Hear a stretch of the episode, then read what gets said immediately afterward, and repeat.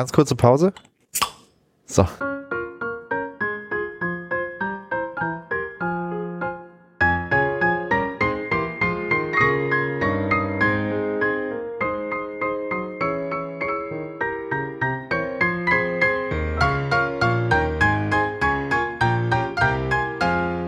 Hallo und herzlich willkommen zur nächsten Folge des Young Urban Anesthesiologists Podcast der Klinik für Anästhesiologie aus der Universitätsmedizin in Göttingen.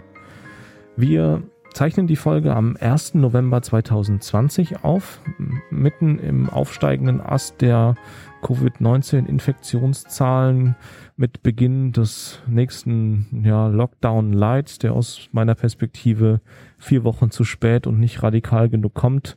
Ähm, da arbeiten wir uns langsam aber sicher ein Problem hin. Das werden so ein paar entscheidende Tage und Wochen, auf die wir uns hier, äh, die auf uns zukommen mit der Wahl in den Vereinigten Staaten nebenan. Vielleicht gibt es da die Chance, dass das Jahr doch noch eine positive Wendung nimmt. Müssen wir mal gucken. Ähm, ich freue mich ganz besonders, dass wir auf eine Twitter-Liste aufgenommen wurden. Äh, die Klinik für Anästhesiologie gehört jetzt offiziell zu den äh, Corona-Befürwortern. Da habe ich schwer gefeiert, als ich als äh, das über meinen Ticker lief. Gott sei Dank. Gott sei Dank, da gibt's kein Vertun und keine Diskussion. diese Glaubensfrage ähm, ist für uns geklärt. Wir glauben an Corona. Wir glauben an Corona. Ja, äh, das äh, habe ich schwer gefeiert.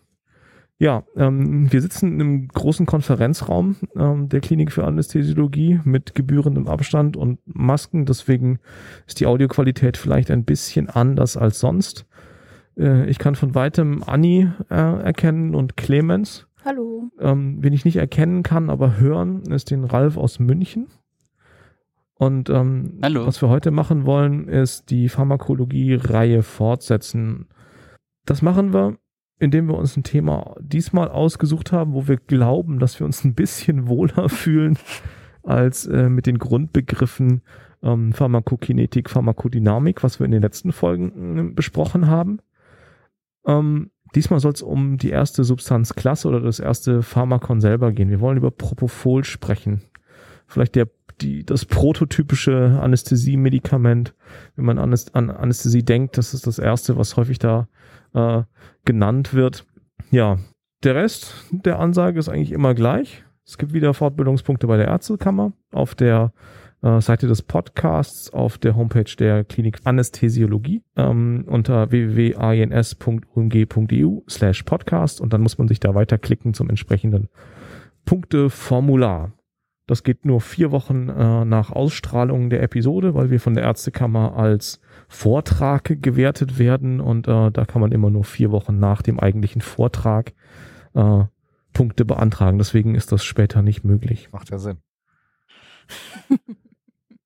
ja, das, das ist Neuland für die Ärztekammer, so ein Podcast-Format. Dieses Internet. Dieses Internet, ja, das wird sich einfach nicht durchsetzen. Propofol, Disoprivan, wir benutzen das täglich. Da gibt's ganz viel Laienwissen. Wir hatten uns überlegt, dass wir ein bisschen was zur Geschichte sagen, dass wir was zur Pharmakokinetik, zur Pharmakodynamik sagen, aufbauend auf dem, was wir ansonsten schon äh, besprochen hatten.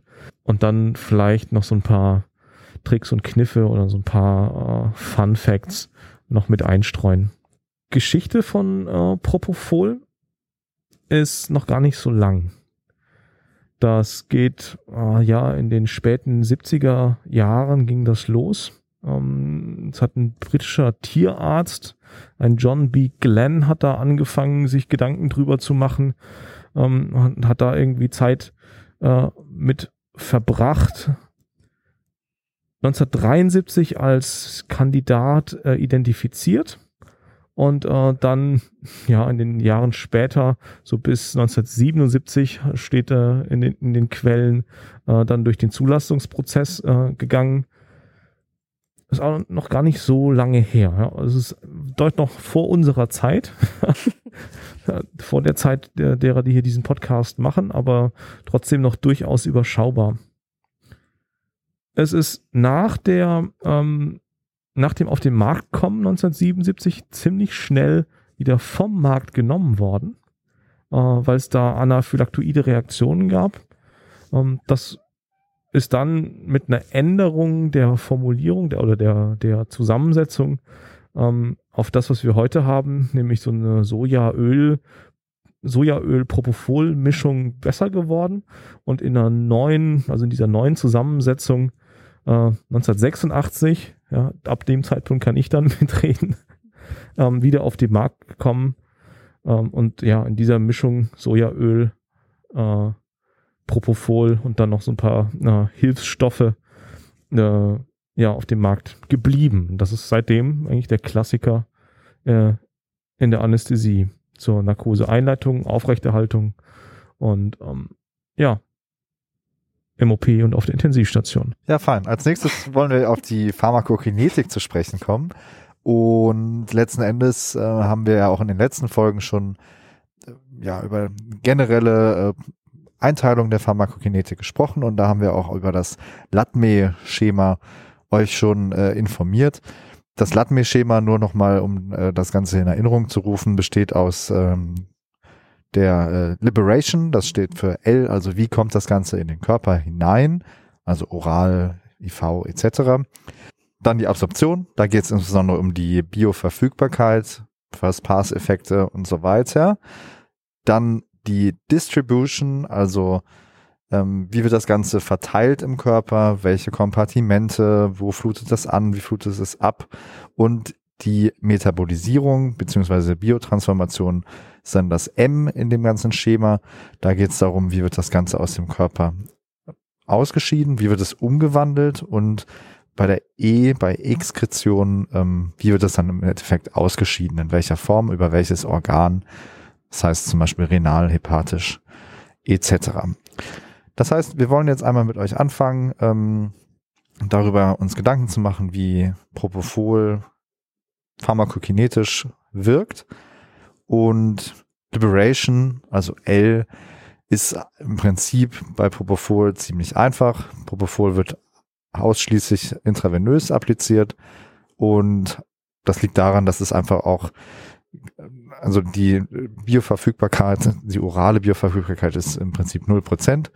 Es wirkt ausschließlich intravenös.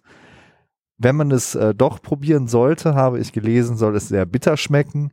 Ähm, selber ausprobiert habe ich das noch nicht. Propofol ist ansonsten bei Raumtemperatur als Öl vorliegend, extrem lipophil und muss, um es in eine Lösung zu bringen, die man intravenös anbringen kann, erst wasserlöslich gemacht, äh, gemacht werden. Und dafür benutzt man verschiedene Lösungsmittel, Sojabohnenöl, Glycerol etc. Und unter anderem in diesen Formulierungen, in Anführungszeichen, die man da benutzt, äh, sind auch Eibestandteile dabei oder eben ähm, andere Bestandteile, auf die man auch allergisch reagieren kann. Aber man muss dazu sagen, Patienten, die zum Beispiel sagen, dass sie eine Eiallergie haben, reagieren klassischerweise nicht auf das Propofol, weil es sich da meistens um Ei-Eiweiß, also Eiweißbestandteile handelt und diese ähm, Ei-Bestandteile, die in den Propofol-Lösungsmitteln drin sind, die werden klassischerweise aus Eigelb gewonnen. Das heißt, normalerweise sollten die Patienten trotzdem nicht allergisch darauf reagieren, selbst wenn sie über eine Eiallergie berichten. Aber das natürlich ohne, ohne Gewähr sozusagen, aber als kleiner, kleiner Hinweis. Ansonsten der pH-Wert ähm, ist lösungsabhängig, irgendwas zwischen 6 und 8,5. Ähm, dadurch äh, kommt es auch oder kann es auch zu einem Injektionsschmerz kommen. Es wird empfohlen, das Ganze langsam zu applizieren. Man kann, wenn man das möchte, Propofol verdünnen, aber ausschließlich, zumindest laut Herstellerangaben, mit Gluko äh, Glucose 5%, NaCl 0,9% oder Lidocain. Das Lidocain, äh, einprozentige ähm, Lösung kann man dann nehmen, um diesen Injektionsschmerz abzulindern. Die Endkonzentration, wenn man das Propofol jetzt verdünnt hat, soll nicht unter zwei Milligramm pro Milliliter liegen. Die normale äh, Form, die wir ja in der Klinik geben, sind entweder ein- oder zweiprozentige Formulierungen. Das heißt, ähm, ja, Endkonzentration nicht unter zwei Milligramm pro Milliliter. Ansonsten bis dahin kann man oder darf man es verdünnen, wenn man das möchte. Was ich zu dieser oralen Bioverfügbarkeit noch hinzufügen möchte, ist eigentlich nur so eine Kleinigkeit.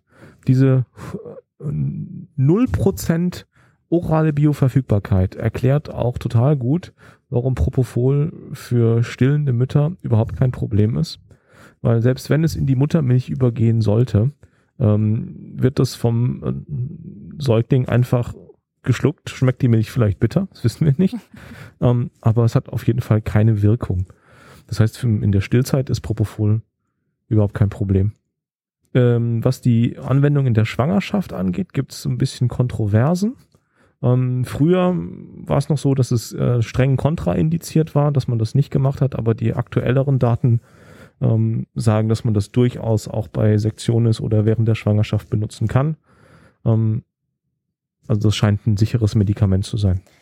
Auf embryotox.de ähm, stand, dass es, äh, dass kein teratogenes Risiko beschrieben wurde bislang und auch nicht zu erwarten ist, dass ähm, bei einer entsprechenden Indikation die Narkose mit Propofol auch bei Schwangeren ähm, zulässig ist, aber dass äh, bei der Langzeitsedierung doch, ähm, also auf Intensivstation zum Beispiel, da dann vielleicht doch eher auf andere Medikamente zurückgegriffen werden sollte.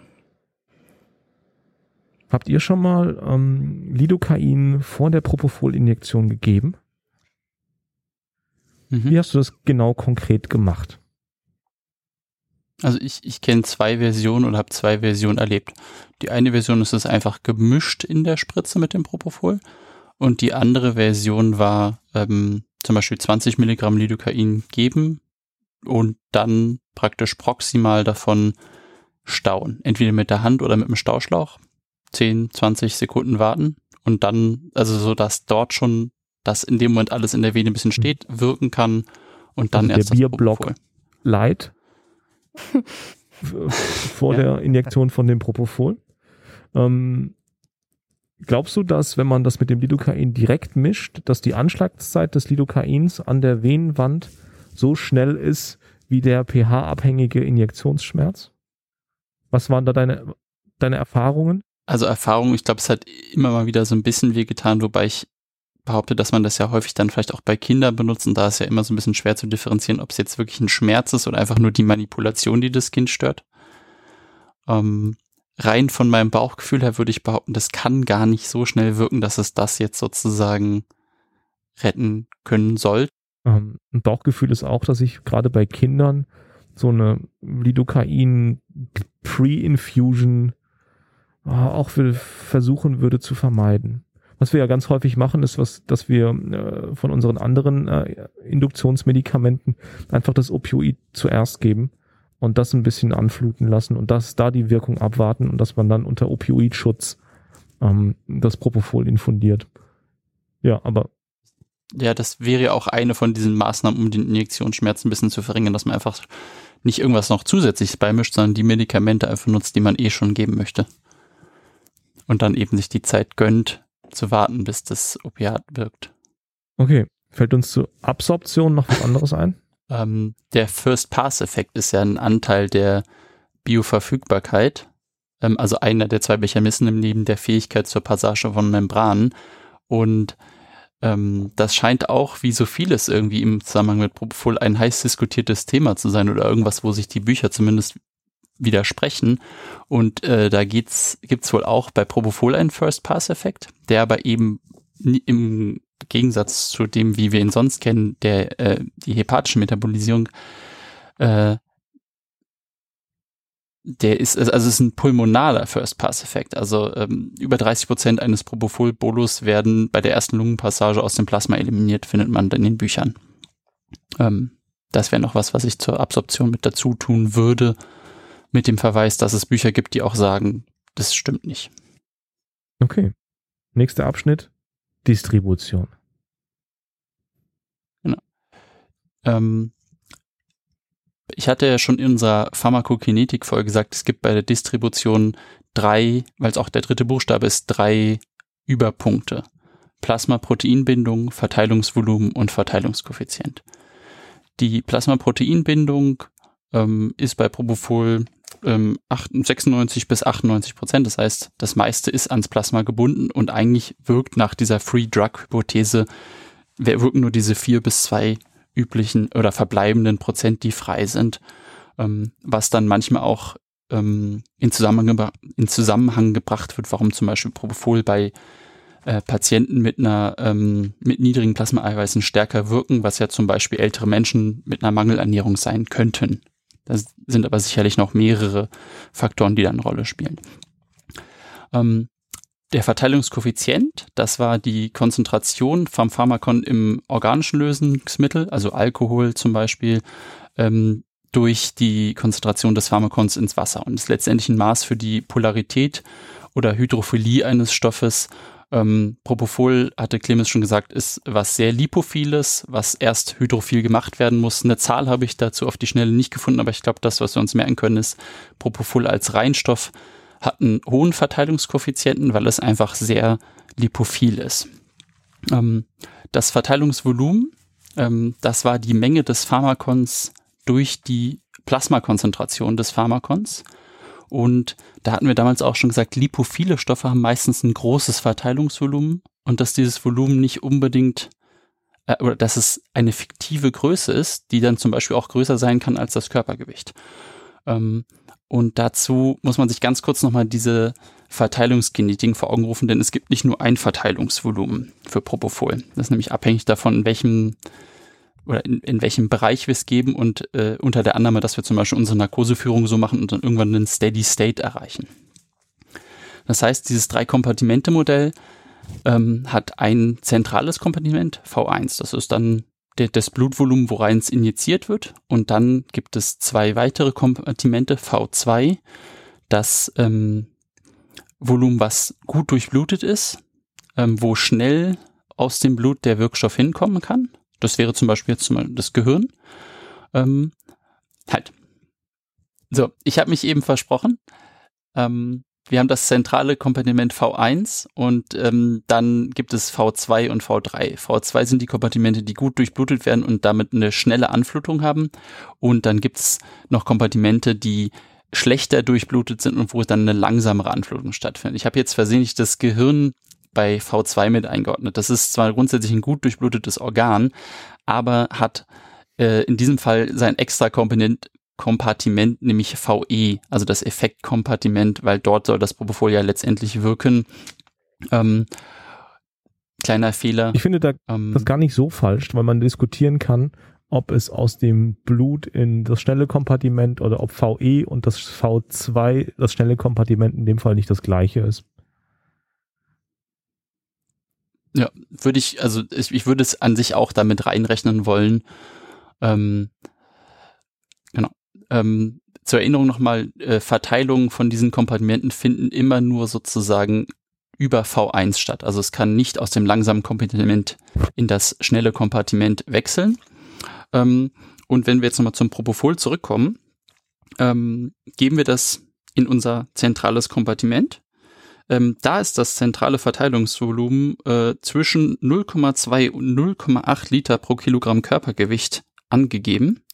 Also sozusagen noch knapp unter unserem äh, äh, Gesamtvolumen als Mensch. Und wenn wir dann aber eine Verteilung in einem Steady State erreicht haben, wo sozusagen alle Kompartimente gesättigt sein sollten, ähm, dann ist das Verteilungsvolumen 1,8 bis 5,3 Liter pro Kilogramm Körpergewicht. Also deutlich mehr, als wir als Körper haben an Körpervolumen, was ja wiederum für diese fiktive Größe spricht. Ein wiederkehrender Begriff war ja auch diese kontextsensitive Halbwertszeit, die zum Beispiel beim Remifentanyl immer gleichbleibend ist ähm, und bei anderen Medikamenten, Benzodiazepinen zum Beispiel mit der Dauer der Infusion oder Applikation extrem hoch steigt. Propofol steigt da auch ein bisschen, ähm, zum Beispiel nach kontinuierlichen Infusionen haben wir eine kontextsensitive Halbwertszeit von 25 Minuten, wenn wir sechs Stunden lang Propofol gegeben haben. Und wenn wir bei acht Stunden sind, habe ich 40 Minuten gefunden. Also auch das steigt an, langsam, ähm, aber gehört generell immer noch zu den gut steuerbaren Medikamenten. Das wäre es von meiner Seite zu der äh, Distribution. Okay. Dann ähm, würde ich weitermachen mit der Metabolisierung von Propofol. Ähm, Propofol wird äh, in der Leber mit Glucuronsäuren konjugiert und äh, damit dann wasserlöslich gemacht, so dass es über die Niere ausgeschieden werden kann. Äh, wichtig zu sagen ist, dass ähm, die Propofol Clearance mit 1,5 bis 2,2 Liter pro Minute größer ist als der hepatische Blutfluss. Der ist nämlich 1,5 Liter pro Minute. Das bedeutet, dass es auch eine extrahepatische Metabolisierung von Propofol geben muss. Und ähm, hier habe ich gefunden, dass eben äh, bis zu 30 Prozent von dem Propofol direkt über die Niere ausgeschieden werden kann, nachdem es durch gewebständige Mikrosomen glucuronidiert wurde und dass 15 bis 30 äh, Prozent vom Propofol nach IV-Bolusgabe in der Lunge, ähm, also eben diese First-Pass-Elimination durch die Lunge durchläuft. Was man auch sagen kann zu Propofol ist, dass eben Fettleibigkeit, Leberzirrhose beziehungsweise Leberschäden oder eben auch Schäden an den Nieren ähm, keinen Einfluss auf die Propofol-Clearance zu haben scheinen und dass es, ähm, dazu kommen wir später nochmal, äh, sporadisch äh, zum Auftreten eines sogenannten Propofol-Infusionssyndroms kommen kann. Was da noch interessant ist bei der mhm. Metabolisierung oder bei der Biotransformation ist, dass Propofol ja dosisabhängig den hepatischen Blutfluss reduzieren kann mhm. und dadurch quasi durch sich selbst dazu beiträgt, dass es schlechter metabolisiert und eben auch schlechter ausgeschieden werden kann und es induziert oder es beziehungsweise verändert auch die Zytochrom P450 ähm, ja, Enzyme in der Leber mhm. und führt dadurch auch dazu, dass andere Medikamente, zum Beispiel Fentanyl, äh, Sofentanyl und so weiter, schlechter ausgeschieden werden können. Das heißt, man hat da einen gewissen synergistischen Effekt natürlich auch, was ja auch im Prinzip äh, aus der Klinik sich übertragen lässt, weil ich meine, wir machen ja immer balancierte Narkosen und da sieht man ja natürlich, wenn man jetzt Propofol mit irgendeinem anderen Medikament kombiniert, kombiniert, dann hat man auch einen längeren Effekt, beziehungsweise braucht weniger Dosierung von den jeweiligen Medikamenten. Bleibt noch die Exkretion. Wie schon gesagt, hauptsächlich äh, werden die inaktiven Metabolite über die Niere ausgeschieden. Das sind Größenordnungen 60 bis 70 Prozent den Anteil der Lunge, das ist nicht ganz klar. Also damals in der Atemluft ähm, äh, detektieren kann, muss es da irgendwie auch verschwinden. Da ist die, ja, die Größenordnung, wie gesagt, das, das weiß man einfach nicht, ob das fünf Prozent mhm. sind oder ob das bis zu 15 Prozent sind. Und der Rest läuft dann über äh, mhm. Ausscheidung im Stuhl, wo man das dann auch noch nachweisen kann. Oder das ist der, der letzte Abbau war wirklich nur zu, ich glaube, fünf Prozent. Ja, das ist ein, das ist sowohl, ja, klinisch ist wahrscheinlich wirklich nur die, die renale Elimination da von Bedeutung. Alles andere sind äh, Nebenkriegsschauplätze.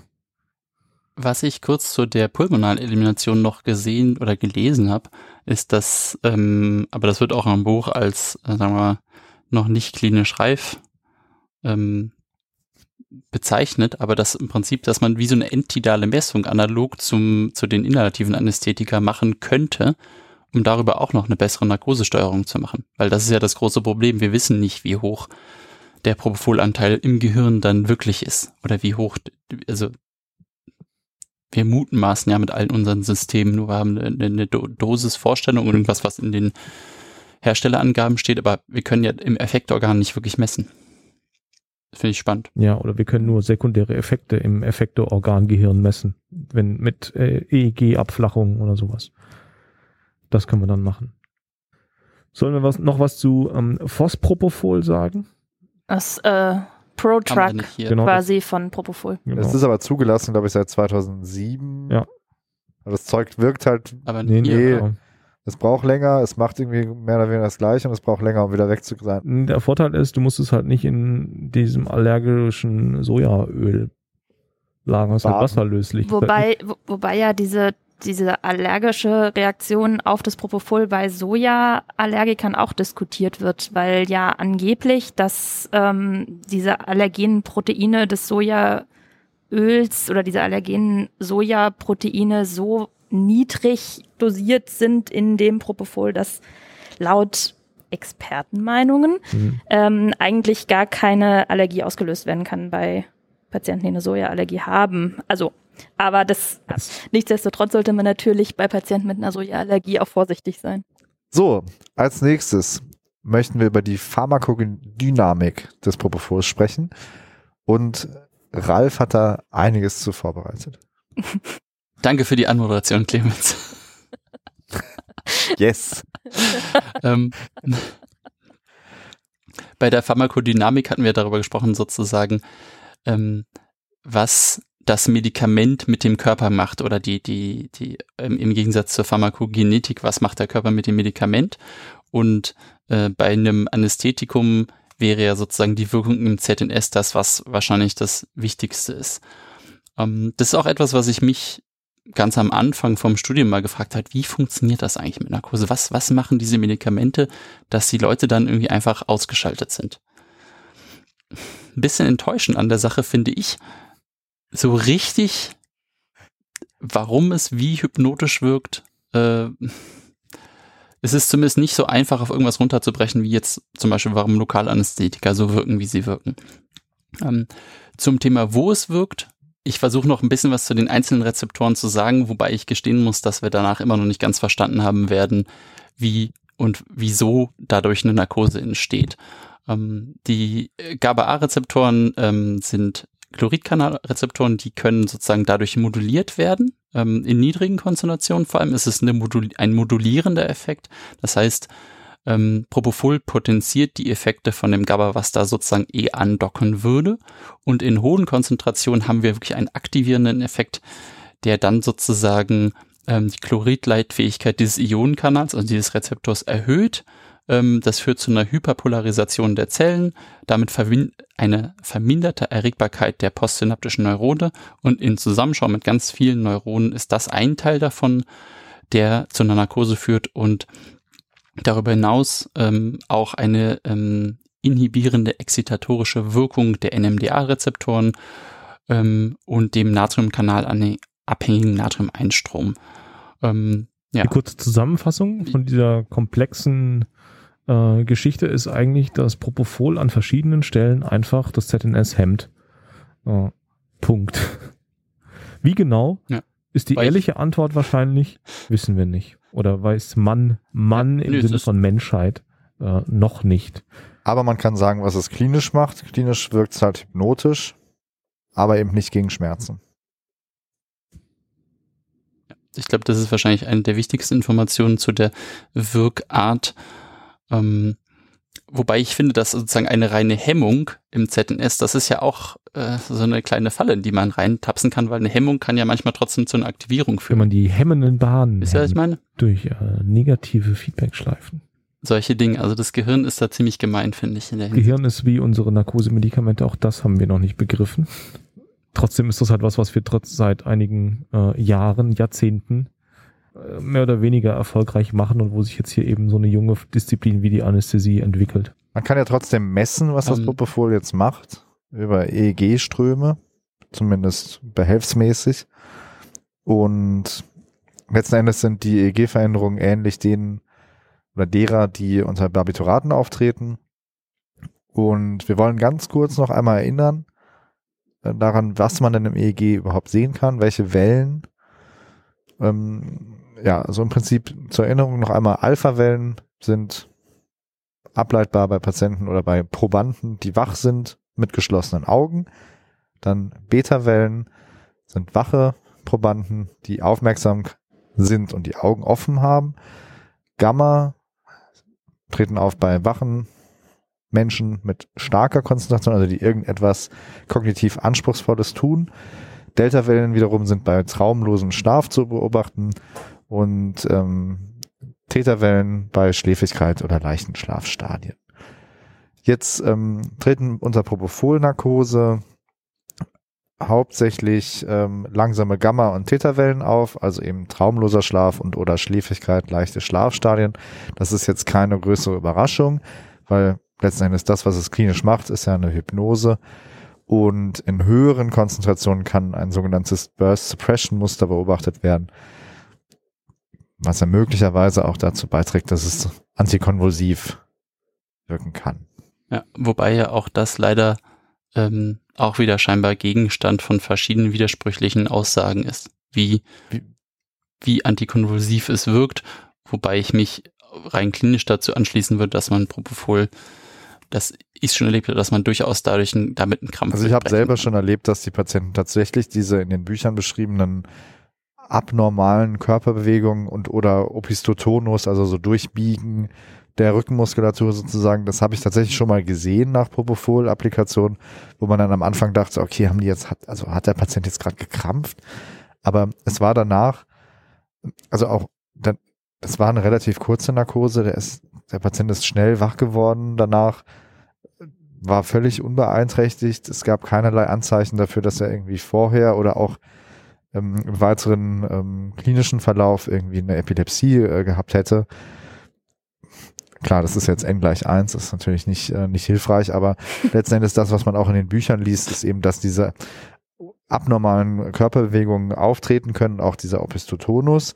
Das ist relativ systematisch untersucht worden in, äh, im Menschen und anscheinend ähm, konnte man da eben nicht nachweisen, dass äh, Propofol als prokonvulsives Medikament zu gelten hätte.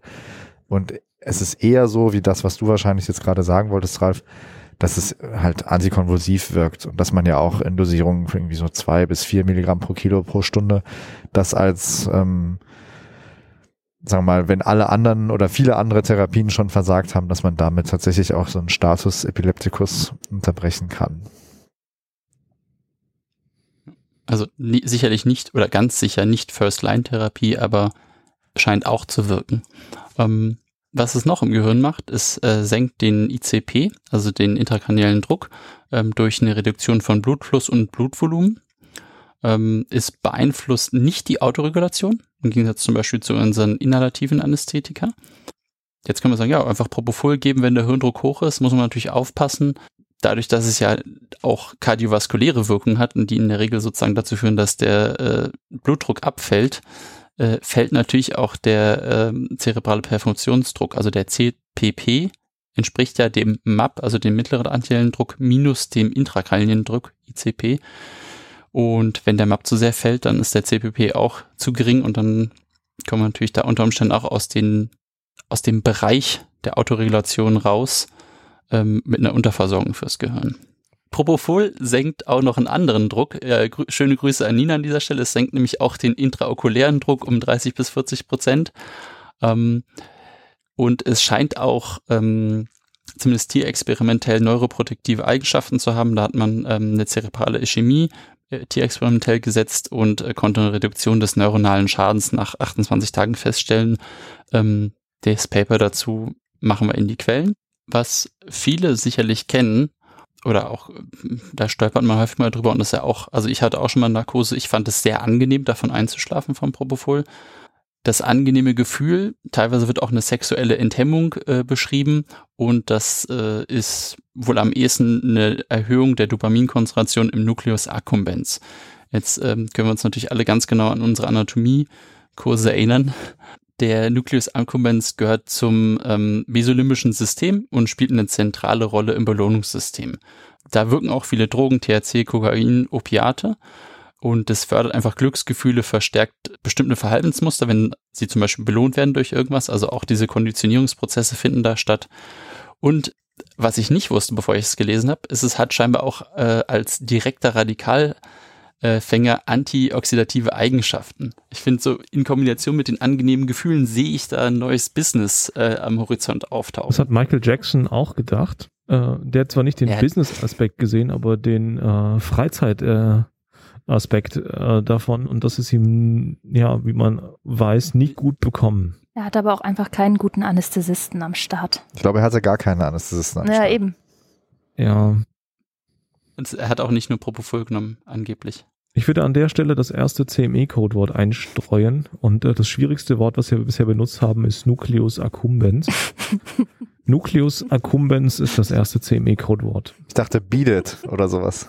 Jetzt haben wir so ein bisschen allgemeine ähm, Eigenschaften des Propofols besprochen und insbesondere das, was es auf das Gehirn macht, also auf das Effektorgan, das Organ, was wir im Endeffekt beeinflussen wollen. Es hat aber mehr oder weniger leider auch Effekte auf andere Körpersysteme, unter anderem das kardiovaskuläre äh, System. Das ist im Prinzip bekannt. Jeder, der schon mal Propofol benutzt hat, weiß, dass diese Effekte auftreten, sobald man es anwendet. Und letzten Endes hat man da eine dosisabhängige Abnahme von, ja, also des arteriellen Blutdrucks, hauptsächlich durch Abnahme des peripheren äh, vaskulären Widerstandes oder des systemischen Widerstandes. Aber, und das ist wiederum so ein bisschen umstritten auch in der Literatur, anscheinend hat Propofol auch einen negativen inotropen Effekt direkt am Myokard und führt darum oder darüber zu einer Abnahme des Herzzeitvolumens. Das ist was, was jeder von uns schon mal beobachtet hat, der schon mal Propofol zur Einleitung benutzt hat. Die Patienten werden abhängig von, natürlich vom präoperativen äh, Zustand teilweise krachend hypoton, wenn man nicht aufpasst. Und deswegen ist es im Prinzip auch nur eingeschränkt zu empfehlen für Patienten, die sich schon in extremen Situationen befinden, also in extremen pathophysiologischen Situationen befinden. Aber natürlich kann man dosisabhängig und dosis angepasst an die allgemeine oder an die aktuelle Situation auch Propofol im Notfall einsetzen, wobei man das natürlich ein bisschen diskutieren kann, ob es da nicht vielleicht auch andere, bessere Medikamente geben könnte. Es reduziert also insgesamt den Sympathikotonus. Es kann offensichtlich auch den pulmonalvaskulären Widerstand senken, aber aufgrund irgendeiner Hemmung der NO vermittelten Vasodilatation auch dazu führen, dass der pulmonalvaskuläre Widerstand steigt. Das wiederum ist natürlich auch abhängig von der, von der ähm, Ventilation des Patienten. Das heißt, so wie immer muss man auch da Normo, Normo, Normo einhalten, wenn man mit Propofol einleitet und Patienten hat, die zum Beispiel an einer pulmonalarteriellen Hypertonie leiden. Das ist eben ganz wichtig, dass man da vor allem an die Ventilation denkt. Es ist so ein bisschen unklar, wie es auf den rechten Ventrikel äh, wirkt, aber zu vermuten ist auch da, dass es möglicherweise negativ inotrop wirkt, weil es ja auch am restlichen Myokard anscheinend diesen Effekt haben kann. Also, Propofol führt dosisabhängig zu einer Reduktion des Atemminutenvolumens bis hin zur Apnoe. Das bedeutet auch, dass eigentlich möglichst Propofol nur gegeben werden sollte, wenn man zumindest so ein bisschen eine Grundahnung von Airway-Management hat, weil es eben durchaus mal passieren kann, dass die Patienten aufhören zu atmen. Zusätzlich reduziert Propofol die Antwort auf das CO2 bzw. den Atemantrieb durch das CO2 und es führt zu einer Bronchodilatation bei reaktiven Atemwegserkrankungen, was dadurch vermittelt wird, dass die intrazelluläre Calciummobilisation der glatten Muskelzellen durch Propofol inhibiert wird. Das ist bei Etomidat genauso. Aber im Gegensatz zu Etomidat führt äh, Propofol auch zu einer Hemmung der über muskarinerge Acetylcholinrezeptoren vermittelten Bronchokonstriktion. Das finden wir gut. Genau. Und Propofol ist ein gutes Hypnotikum bei Narkosen, mit, die mit Larynxmaske durchgeführt werden, weil es eben auch äh, sehr gut die äh, laryngealen Reflexe hemmt. Ja, Propofol macht äh, die Rachen- und Schlundmuskulatur weich. Das ist fast so ein relaxierender Effekt auf die ja, Atemwegsmuskulatur, warum ist auch mit einer der Gründe, ähm, warum die Intubation unter Propofol-Sedierung leichter sein sollen ähm, als mit anderen Hypnotika, warum man das so gerne benutzt. Atemwegssicherung ist damit einfach ein bisschen besser. Machbar. Aber mal angenommen, man hat keine Atemwegssicherung, sondern macht nur eine Analgesilierung irgendwo im Außenbereich oder vielleicht auch für irgendeine kleinere, für einen kleineren Eingriff. Wie würdet ihr denn letzten Endes überwachen, ob der Patient tatsächlich noch weiteratmet? Legt ihr da die ganze Zeit Hand auf oder wie macht ihr das? Ich bin Fan von der Methode, wenn man dem Patienten eine Puritanmaske aufsetzt. Da sind ja so kleine Löchelchen drin an der Seite, dass ähm, ich da einen Drei-Wegehahn reinstecke und an den Drei-Wegehahn die äh, CO2-Leitung anschließe. Kannst du Puritanmaske für Nicht-Göttinger nochmal beschreiben? Ähm, das klingt so nach einem fancy schmancy Objekt. Das sind einfach nur die Masken, die eben Mund und Nase bedecken, äh, über die man dem Patienten dann Sauerstoff zuführen kann. Das ist eine stinknormale Sauerstoffmaske. Genau. Sogar ohne Reservoir. Ohne, ohne Reservoir, stimmt. Das haben wir eigentlich welche mit Reservoir hier? Ja, ich habe äh, seltenst eine gesehen. Haben wir auch. Gibt's auch. Was noch manchmal auf Twitter kursiert, ist die Möglichkeit, einen Wendeltubus nasal einzuführen beim hoffentlich schon ein bisschen analgosidierten Patienten, wobei das auch in wachem Zustand wohl toleriert wird und daran einen Tubus-Connector, also das Teil, was oben am Tubus ist, abzufummeln, da reinzustecken und darüber dann CO2 zu messen. Das geht anscheinend auch. Ich selber habe das noch nicht ausprobiert. Ich kenne die Maskenversion mit dem Drei-Wege-Hahn. Die funktioniert hervorragend. Man darf sich aber nicht täuschen lassen. Die Werte, die man dann dabei rausbekommt, sind natürlich nicht wirklich die entidalen Konzentrationen. Da steht dann sowas wie 15 oder so. Das ist meistens nicht, nicht ganz richtig und verdünnt durch das, was da noch an, an Sauerstoffzufuhr und so weiter läuft. Aber es ist auf jeden Fall ein Hinweis dafür, dass der Patient noch Luft holt und was man auch sagen muss, die Sauerstoffsättigung an sich, die fällt ja erst viel später ab. Also wenn der Patient mal ein, zwei Minuten die Luft angehalten hat, kann es ja sein, dass er noch eine ausreichende Oxygenierung hat, aber CO2 eben schon durch die Decke gegangen ist und dann auch die Entsättigung relativ kurzfristig folgt. Das würde man natürlich lieber früher als später. Zumal, zumal da ja auch ein, ein Delay drin ist in der genau. Sättigungskurve. Genau. Die ist ja 30 Sekunden verzögert. Oder irgendwas in dem Bereich. Dazu gibt's auch einen schönen, ähm, schönen Artikel oder Blog-Eintrag, wie man das nennen will, bei Das Foam. Den können wir an der Stelle ja nochmal verlinken. Wir können auch gerne nochmal in die Kapitelmarke ein schönes Foto von den genannten technischen Lösungen äh, einfügen. Von den, von den Hacks. Ansonsten gibt's auch natürlich professionelle, kommerzielle Produkte. An größeren Kliniken. An, grö an, an echten Unik. Äh, genau. Und ansonsten verweisen wir an der Stelle auf die Folge zur äh, Kapnographie ähm, und betonen nochmal, was für ein cooles Verfahren Kapnographie ist, um Vitalparameter äh, global zu monitoren. Wir wollen noch so ein bisschen auf andere Organsysteme eingehen. Ein netter Fun Fact in Anführungszeichen ist auch noch der, dass Propofol eine ausgeprägte antiemetische Wirkung haben kann und das eben eben auch gerne für eine intravenöse Anästhesie benutzt wird, weil eben die Inzidenz der postoperativen Übelkeit und des Erbrechens im Prinzip im Vergleich zu volatilen Anästhetika um bis zu 20 Prozent reduziert werden kann. Und um jetzt auf den kleinen Hack einzugehen, wenn man jetzt zum Beispiel Patienten hat im Aufwachraum oder auch auf der Intensivstation, die ähm, über PONF klagen, kann man auch mal versuchen, alternativ zum Beispiel zum Ondansetron, was wir zum Beispiel standardmäßig geben, 10 bis 20 Milligramm Propofol IV zu geben, natürlich unter Monitorüberwachung. Und das wird zumindest in der Literatur beschrieben, hat einen sehr guten antiemetischen Effekt. Warum das so ist, ist noch nicht ganz äh, vollständig geklärt, so wie vieles andere beim Propofol leider auch. Aber es ist anzunehmen, dass da auch hemmende Einflüsse auf ähm, 5-HT3-Rezeptoren ursächlich sein könnten.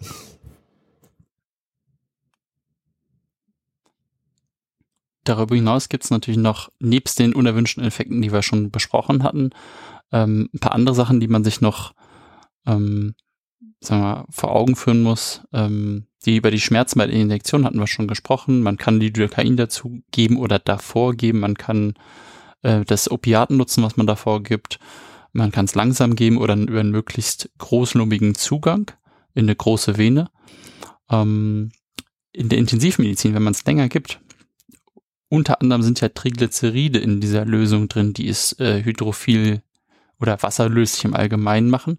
Und natürlich, wenn man nur genug davon gibt, ähm, werden die auch im Serum ansteigen, die, die, die Triglyceride. Und das muss man sich dann ab einem gewissen Punkt auch mal anschauen ähm, beziehungsweise da wird dann unter Umständen empfohlen, dass man das zweiprozentige Propofol nimmt, um einfach sagen wir, die Hälfte der Triglyceridzufuhr einzusparen. Am Ende ist Propofol ja. parenterale Ernährung. Ja. ja. Ich habe dazu gefunden, dass ein, in einem Milliliter Propofol 0,1 Gramm Fett sind. Und das rechnet sich über einen Tag ziemlich auf. Also es ist was, was man im Hinterkopf behalten sollte, dass man damit durchaus einen Teil also noch, noch ein paar zusätzliche Kalorien in der Ernährung von Intensivpatienten, na, ich will nicht sagen gewinnen kann, weil es am Ende dann doch nicht so unfassbar viel ist. Macht den Kohl nicht fett, aber es ist eben Fett, was dazu geführt wird. Das heißt, du hast jetzt gesagt 0,1 Gramm Fett pro Milliliter, ja? Pro Milliliter Propofol. Und wie viel hat ein äh, Gramm Fett nochmal als Kilokalorien? Neun Kalorien. Also zehn Milliliter wären neun Kalorien. Und Kilokalorien. Wenn, ja, Kilokalorien, Entschuldigung. Und man braucht ja ungefähr so um die 2000 in, als Ruheumsatz, meine ich. Bisschen, also so als über den Daumen gepeilten Wert. Okay, und wenn wir jetzt annehmen, wir haben jetzt zwei Milligramm pro Kilogramm pro Stunde bei einem Patienten, der 100 Kilo wiegt, sind zwei 100 pro Stunde. Aber das ist ja dann nur eine Sedierung jetzt. Ja, auf der Intensivstation. Mhm. Wir wären 4800 Milligramm pro Tag. Und wenn wir jetzt die 20 Prozent Formulierung nehmen, also es sind 20 Milligramm pro Milliliter, richtig? Dann hätten wir Ja. 240 Milliliter am Tag. Ah, also sind wir bei 0,9. Das heißt, es sind 216 Kilokalorien. Und 10% des Tagesbedarfs. Ja, was uns dann auch im Prinzip zum nächsten Problem bringt, wenn man das Ganze nämlich lange stehen lässt, weil man irgendwie vielleicht etwas äh, ambitioniert das aufgezogen hat und es dann am Ende vielleicht gar nicht für die Narkose gebraucht hatte, ähm, dann darf man es nicht ewig lang stehen lassen, denn ähm, diese ganze Lösung ist ein guter Nährboden für Bakterien. Ähm, Disoprivan, was einer der Herstellernamen ist, die haben Bakterizides EDTA beigeführt, so dass die, die, das Risiko der bakteriellen Kontamination ein bisschen geringer ist. Ähm, das hat wohl in diesen Mengen, in denen es da drin ist, keine große Wirkung. Man sollte sich aber vielleicht trotzdem irgendwann mal das äh, Calcium angucken. Ja, das ist Serumkalzium, weil das das ja wegfängt, wenn ich mich recht entsinne. Genau so ist es. Hat jemand die Zeiten von euch noch parat? Sechs Stunden und aus der gleichen Spritze maximal zwölf Stunden. Anni, du hattest noch ein äh, Spezialthema vorbereitet. Genau, also eine Komplikation von ähm, einer Propofolgabe beziehungsweise hauptsächlich einer Langzeitsedierung mit Propofol ist das Propofol-Infusionssyndrom. Das ist insgesamt bisher noch ein eher unvollständig verstandenes Krankheitsbild.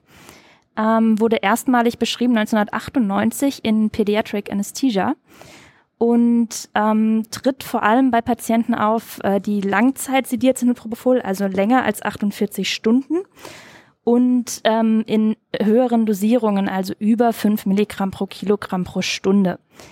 Äh, eine Risikogruppe da sind vor allem Säuglinge und Kinder, aber das kann auch bei Erwachsenen auftreten. Und ähm, es handelt sich halt um wahrscheinlich um eine Störung des mitochondrialen Stoffwechsels. Ähm, das hemmt sozusagen die mitochondriale Carnitin-Palmitoyltransferase 1 und die Atmungskette wird blockiert und da Komplex 2 und 4. Ähm, begünstigende Risikofaktoren des Propofol-Infusionssyndrom sind ähm, schwere Erkrankungen, also zum Beispiel Polytrauma, Schädelhirntraumata, Fieber oder Sepsis und ähm, Patienten mit äh, Katecholamintherapie und Mitochondriopathien in Verbindung eben mit einer langen und oder hohen Propofol-Dosierung. Mögliche Symptome sind eben plötzlich auftretende schwere Laktatazidosen mit einem Base-Exzess von unter minus 10.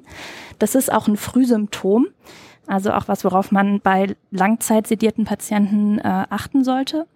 Plötzlich auftretende Herzrhythmusstörungen und das sind vor allem AV-Blockierungen. Aber es können halt auch sämtliche Herzrhythmusstörungen auftreten, ist also auch eher unspezifisch.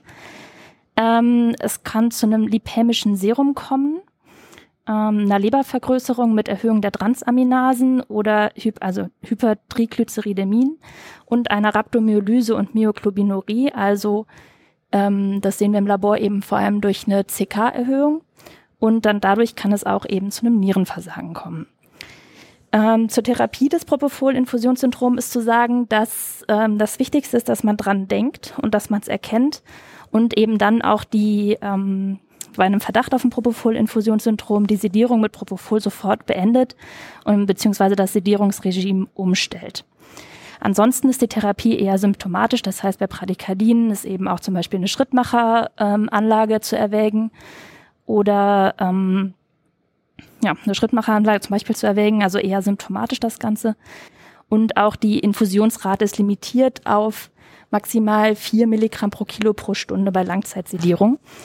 Und ähm, weil es eben vor allem Kinder und Säuglinge eine Risikogruppe sind, äh, darf Propofol als Langzeitsedierung auf Intensivstation zum Beispiel bei Kindern nur unter 16 Jahren nicht angewendet werden. Und regelmäßige Laborkontrollen sind wichtig. Das heißt regelmäßige BGAs, Laktatkontrolle und eben mindestens einmal täglich auch eine Laborkontrolle der Kreatinkinase.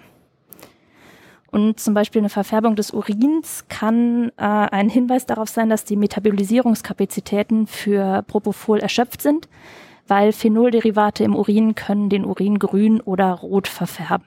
Und anscheinend sogar auch der Haare. Verfärbung? Grünverfärbung der Haare kann auch auftreten. Und da muss man wahrscheinlich länger als Ja, sieben Tage. Da wollte ich sagen, Es wird übrigens, es wird übrigens auch empfohlen, wenn bei einer Kindernarkose nicht länger als eine Stunde kontinuierlich Propofol zu geben. Ab, abgesehen von der Tatsache, wenn man zum Beispiel das äh, Gefühl hat oder beziehungsweise den Verdacht auf eine maligne Hyperthermie hat und man deswegen keinen Sevofluran oder ähnliche Medikamente geben darf oder kann, dann kann man Propofol auch länger geben, aber es wird zumindest empfohlen, das äh, auf eine Stunde zu begrenzen und dann äh, inhalativ oder mit anderen Medikamenten weiterzumachen. Äh, wer sagt das? Das äh, steht im Tonner. Ja, also das war mir auch neu, muss ich gestehen. Ähm, ich bin auch nicht sicher, ob das wirklich an allen Kliniken so gelebt wird. Um es mal vorsichtig zu sagen. Zum Beispiel an unser. Anni, Mhm. was glaubst du, was das zweite CME-Codewort ist? Propofol-Infusionssyndrom. Also wir wollen als nächstes noch mit euch besprechen die Target Controlled Infusion, die TCI. Das ist letzten Endes ein Verfahren, was es schon seit geraumer Zeit gibt. Ich glaube auch Ende der 70er entwickelt worden in äh, Erlangen, wenn mich nicht alles täuscht. Und letzten Endes kann man viele Medikamente über die TCI-Infusionen applizieren. Und das, was dabei im Hintergrund steht, sind pharmakologische Berechnungen über Verteilungsvolumina, mathematische Modelle, in, die quasi dabei helfen sollen, eine voreingestellte Plasmakonzentration zu erreichen, die auf anderen Parametern beruhen als denen, die wir normalerweise benutzen, wenn wir zum Beispiel Propofol äh, applizieren. Das ist ja meistens nur das Gewicht.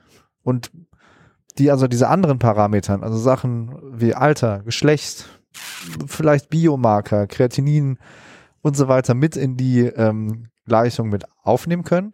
Das soll jetzt nicht heißen, dass all diese Parameter tatsächlich mit in die verschiedenen TCI-Berechnungen mit eingehen. Aber man kann also eine gewünschte Konzentration in diese Geräte, das muss man sich im Prinzip vorstellen, wie normale äh, Propofol-Perfusoren, die mit einem gewissen Twist noch arbeiten können. Äh, in diese Geräte kann man also die gewünschte Konzentration eingeben. Und da ist ja also insbesondere die Plasmakonzentration interessant, nicht weil die so interessant ist, aber weil sie natürlich im direkten Zusammenhang mit dem Zielorgan, also mit dem Gehirn steht. Das ist ja vergleichbar zum Beispiel mit der entidalen Sevofluran-Konzentration, die uns ja eigentlich auch nicht interessiert in dem Sinne, aber die deswegen interessant für uns ist und auch irgendwie intuitiv inzwischen, weil man damit natürlich auch die Gehirnkonzentration in, in Anführungszeichen, also die Konzentration im Kompartiment Gehirn indirekt messen kann.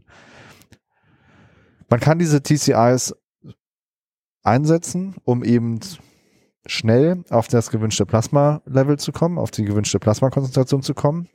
Man kann sie dann weiter einsetzen, um auch die Narkose aufrechtzuerhalten. Das heißt, man hat im Endeffekt den Vorteil, dass man, wenn man zum Beispiel, man kann ja wie gesagt auch andere Medikamente einspannen, also wenn man zum Beispiel Sufentanyl einspannen würde und den entsprechenden Algorithmus ähm, dafür verwendet, kann man damit verhindern, dass immer wieder Plasma-Peaks, also Spitzen in der Plasmakonzentration auftreten, sobald man das ähm, Sufentanyl nachspritzt, weil man also das Gefühl hat, der Patient scheint jetzt irgendwie Schmerzen zu haben oder er scheint zumindest ein bisschen wacher zu werden. Man möchte jetzt die Narkose weiter vertiefen. Wenn man jetzt die TCI benutzt, hat man im Prinzip einen, Konst einen, einen Plasmaspiegel, der ist voreingestellt, der ist mehr oder weniger angepasst auf die Situation der Narkose oder auch der Operation und der bleibt konstant. Beziehungsweise so in dem Sinne, wie dieses Modell das berechnen kann.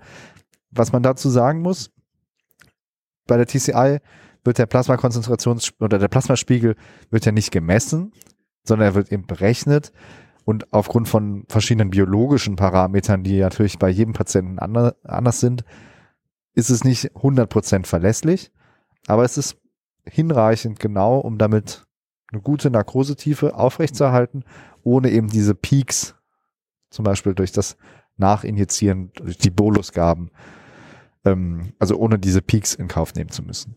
Also es wird modelliert, ja, es ist ein Modell, das aber, so sagt man, erstaunlich gut funktioniert. Mathematisches Modell, was erstaunlich gut funktioniert, was aber nicht misst in dem Sinne.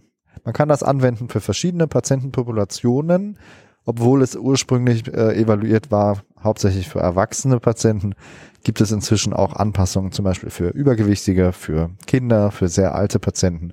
Und es gibt auch Algorithmen für verschiedenste Medikamente, die wir in der Anästhesie einsetzen möchten. Aber hauptsächlich bekannt geworden ist es tatsächlich mit Propofol. Kleiner Fun Fact ist noch, dass die Amerikaner das noch nicht einsetzen dürfen, weil die FDA, ich glaube, seit Mitte der 90er die Zulassung verweigert.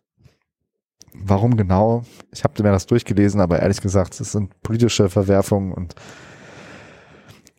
ja, letzten Endes nicht ganz so interessant, aber es ist jedenfalls da nicht zugelassen. Das wird in den amerikanischen Büchern auch immer wieder bedauert, wenn man darüber liest.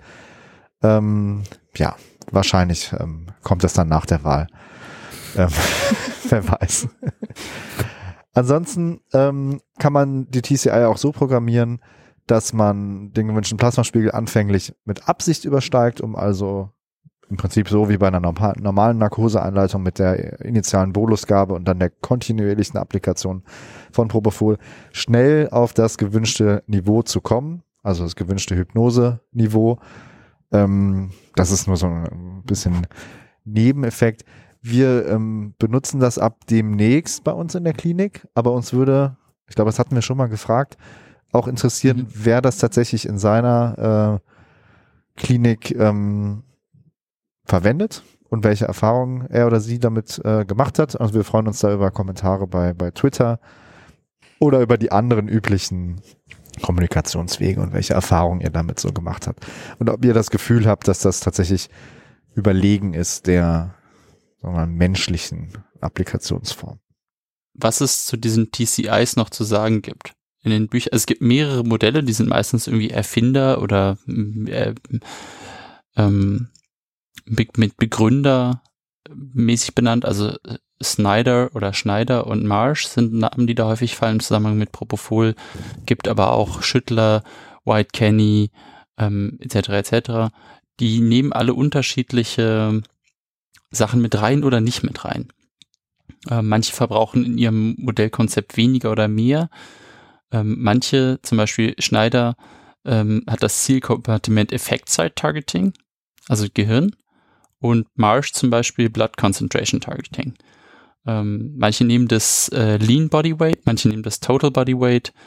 Ähm, äh, so wie ich das durch verstehe, ähm, ist einer der großen Vorteile, dass es sozusagen gerade bei längeren Operationen, dass man dann, wenn dieser Steady State erreicht ist, dass es nicht so ist, wie wir es dann gerne machen, dass da einfach zum Beispiel weiterhin 4 Milligramm pro Kilogramm Körpergewicht pro Stunde laufen, sondern dass die es dann anpassen können und dann eben wieder ein bisschen runtergehen können nach einem Algorithmus. Ähm, nebst anderen Dingen. Ähm, schwierig finde ich, dass äh, ich zum Beispiel in manchen Büchern eine Studienbasis für das Modell ist n gleich 24. Elf Männer, 13 Frauen. Mhm. ist nicht viel. Also ich glaube trotzdem, dass es in der Praxis gut funktioniert. Und ich bin auch gespannt, was ihr dann davon berichtet. Aber ich glaube, das ist irgendwie, zumindest das, was ich hier auf dem Papier dazu finde, irgendwie etwas wenig. Aber hat natürlich viele theoretische Vorteile, ja. Also wenn man jetzt überlegt, man kann dann die Propofol-Infusionsrate tatsächlich an die Gegebenheiten anpassen und an die möglicherweise schon gesättigten Kompartimente hat man unterm Strich wahrscheinlich deutlich, wie, oder kann man vermuten, dass man weniger Nebenwirkungen hat. Dass man das sparen kann, ja. Glaube ich auch. Ja, ich wollte es nicht schlecht reden. Ich wollte einfach nur sagen, dass das zu beachten gilt. Was wir noch nicht besprochen haben, ist, wie man das Zeug eigentlich dosiert. Wie dosieren wir jetzt das Propofol? Das ist das, was wir die ganze Zeit hier sauber und sicher ausgeklammert haben. Wie wir das eigentlich anwenden. Weil es keiner von uns weiß. haben wir noch nie gemacht. Hier ins Blaue hineingefragt. Wie machen wir es bei der Induktion? Narkoseeinleitung. Wie viel von dem Propofol kriegen unsere Patientinnen und Patienten? Na gut, man muss sich überlegen, was für eine Art von Patient oder Patient meinst du denn?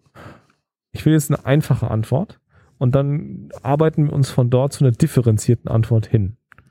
Die einfache Antwort ist zwei Milligramm pro Kilogramm. Punkt. Also Spritze leer, in der Ampulle sind üblicherweise 200 Milligramm. Für einen klassischen Göttinger 100 Kilo Patienten. Aber du wolltest nur die einfache Antwort. Das ist die ich einfache hab, Antwort. Ich habe nicht gesagt, dass das die richtige Antwort ist. Genau. In den Büchern steht sowas von 1,5 bis 2,5. Genau. Mhm. Ähm, für als in, initiale Induktionsdosis als Bolus. Langsam. Langsam, dass man mehr vom Sch Injektionsschmerz hat.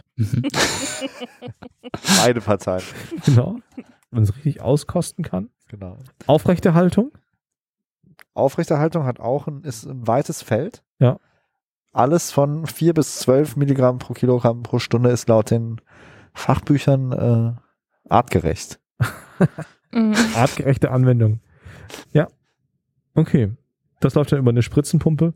Genau. 4 bis 12 Milligramm pro Kilogramm und Stunde. Und wie würdest du eine Sedierung machen? Also mit weniger als mit der Aufrechterhaltungsdosis. Mhm. Da laufen wir dann in der Größenordnung von 2 Milligramm pro Kilogramm und Stunde. Äh, Und würdest du vorher einen Bolus geben oder würdest du es einfach erstmal laufen lassen? Wir machen an dieser Stelle jetzt den Schwenk zu den differenzierten Antworten, dass es nämlich so einfach eigentlich nicht ist. Ach so. Es hängt davon ab, ist die diplomatische Antwort so wie immer.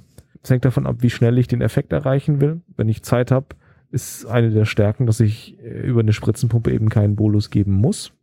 Dass ich mich langsam daran titrieren kann mit der Laufrate. Dieses Rantitrieren ist eigentlich auch das, worauf ich grundsätzlich hinaus will. Dass diese Bolusgrößen, die für den Initialbolus angegeben werden, ein Hinweis sind, wo man am Ende vielleicht landen wird. Was ich eigentlich erreichen möchte, ist, dass man bei der, bei der Induktion von der Narkose Schritt für Schritt titriert nach Wirkung des Propofol anwendet. Und wenn man das langsam macht, immer in so 10, 20 Milligramm Abschnitten, kleinen Mikroboli, Mikrodosierungen, dass man dann feststellt, dass man deutlich weniger braucht als der große Bolus in einem Stück. Das ist so ein bisschen das Ziel oder mein Wunsch, wo ich hin möchte, äh, als, als, als Lehr- oder Lernziel für diese Episode. Und der Effekt wird Im natürlich Prinzip auch sein, dass man vielleicht deutlich weniger Noradrenalin oder vergleichbare Substanzen brauchen wird. Ingmars Aussage wird ja auch davon gestützt, dass die Pharmakokinetik sagt, dass es 90 bis 100 Sekunden, also fast zwei Minuten braucht, wenn das das Propofol am zentralen Kompartiment, also ähm, also nicht das zentrale Kompartiment V1, sondern das. Effektkompartiment Gehirn ankommt. Und das, da, ist, da, da ist die zerebrale Spitzenkonzentration. Und naja, wenn man es aus der Hand gibt, dauert es, glaube ich, selten zwei Minuten, bis die Spritze leer ist. Oder der gewünschte Ja, Zielbonus. da muss man seinen inneren Perfusor channeln und dann eben ganz langsam indizieren. Und, oder eben mit zeitversetzten kleinen Boli. 20 Milligramm, 60 Sekunden warten. 20 Milligramm, 60 Sekunden warten. Und je langsamer man das macht, desto mehr Propofol kann man sparen und desto sicherer ist es für die Hämodynamik. Das ist im, Zeitalter äh, von eng, eng getakteten OPs und Benchmark-Überleitungszeiten manchmal vielleicht schwierig. Aber wenn man es schafft, dafür Patienten Sicherheit zu schaffen und eben den Kreislauf zu stabilisieren oder stabil zu halten und dann eine hämodynamisch inerte Induktion zu machen, ist es das, glaube ich, wert. Äh, wie machen wir es in anderen, ich nenne es mal vorsichtig, besonderen Patientenkategorien wie Kindern? Wie dosieren wir es da? Genau. Bei Kindern muss man zuallererst festhalten, dass es für Kinder unter einem Monat, also quasi in der Neugeborenenperiode, die ja bis zum 28. Lebenstag andauert, kontraindiziert ist. Aber für Säuglinge ab dem 28. Tag darf man es nehmen. Und die Dosierung, die man da in den Büchern zu findet, ist alles zwischen 4 und 12 Milligramm pro Kilogramm pro Stunde. Und die Erfahrung zeigt, dass man für Kinder deutlich höhere Dosierungen braucht als für Erwachsene oder gar für Ältere. Und letzten Endes ist das begründet darin, dass eben das Effektor-Organvolumen im Verhältnis zur Körperoberfläche oder zum Körpergewicht größer ist als bei, bei ja, Erwachsenen. War das jetzt richtig beschrieben? Und weiterhin wird empfohlen, dass man bei Kindern zumindest darüber nachdenken soll, ob man für eine länger dauernde Narkose oder Sedierung ein anderes Medikament nehmen könnte, eben aufgrund dieser Gefahr des Propofol-Infusionssyndroms. Je nachdem, welche äh, Quelle man da zu Rate ziehen möchte, der Tonner zum Beispiel, nettes Buch zur Pharmakologie in der Anästhesie und Intensivmedizin, sagt, nach einer Stunde sollte man es nicht weitergeben für Kinder. Während andere Quellen, äh, Heck Fresenius zum Beispiel, ich glaube, erst ab drei Stunden darüber nachdenken. Wie gesagt, das weicht auch teilweise so ein bisschen von der klinischen Erfahrung ab. Und ja, letzten Endes kann man festhalten, Kinder brauchen mehr Propofol zur Aufrechterhaltung, aber auch das abhängig vom Alter. Ältere Kinder oder Jugendliche gleichen sich dann schon deutlich ja, den jüngeren Erwachsenen an und das geht dann immer so weiter für ältere Patienten ab zum Beispiel 55 Jahren wird ja so ohnehin empfohlen, auch ähm, weniger als Einleitungsdosierung, zum Beispiel dann nur ein Milligramm pro Kilogramm zu benutzen, aber natürlich, so wie du das vorhin schon erzählt hast, immer in kleinen Schritten am besten ähm, ja, Effekt kontrolliert. Ansonsten kann man noch bei Kindern dazu sagen, dass ähm, es zur Sedierung bei Kindern unter 16 Jahren nicht zugelassen ist. Zur Langzeitsedierung. Genau, zum Beispiel auf Intensivstationen. Ähm, ja, nur dass man davon auch schon mal gehört hat. Ansonsten ist Propofol 2%, übrigens auch nicht zugelassen für Kinder unter drei Jahre. Das ist auch noch äh, eine Besonderheit, die man noch berücksichtigen sollte. Ich habe noch eine Patientenkategorie, über die ich sprechen möchte. Das ist quasi die Gegenteilkategorie. Das ist der äh, Crash-Patient auf der Intensivstation, äh, 95 Jahre alt, mit einer aktiven GI-Blutung. Äh, Szenario, der mit einem Blutdruck von 60 zu 40 jetzt schnell schutzintubiert werden muss, weil er äh, weiter blutet. Wie viel Propofol würdest du dem geben, Anni? Wenig. Der Nach Möglichkeit gar nicht. Also ich kann ja auch andere Medikamente nehmen, Was würdest du nehmen stattdessen?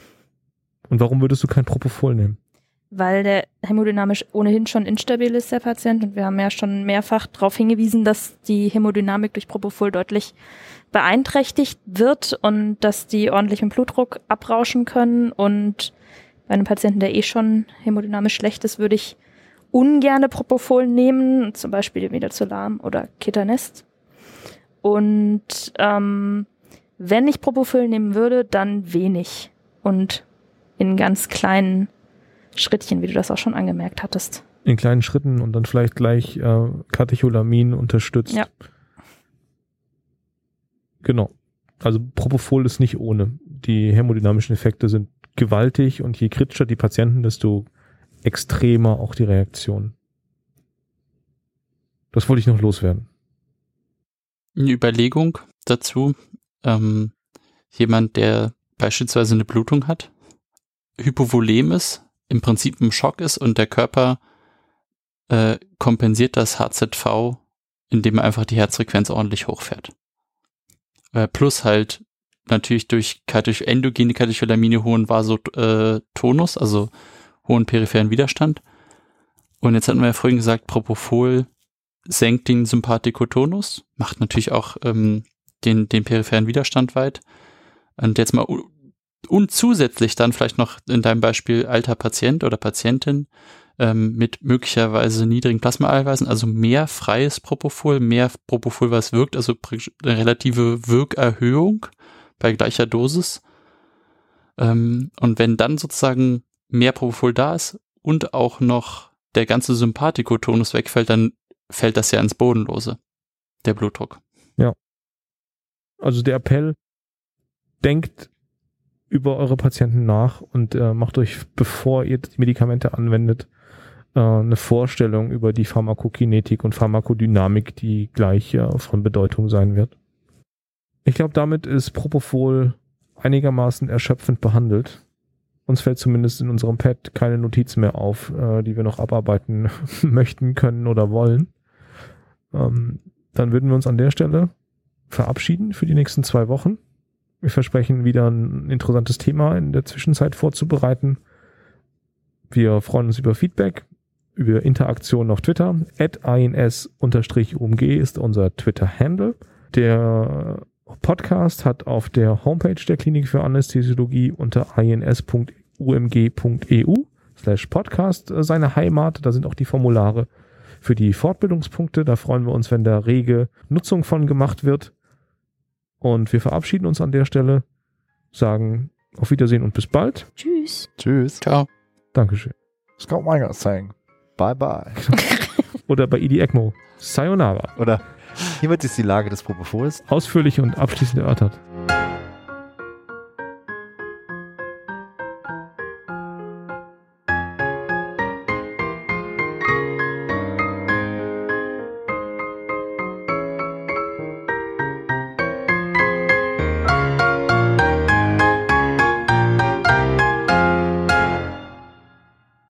Wenn du Widerstand nochmal mit IE schreibst, komme ich persönlich nach München, um dich umzubringen.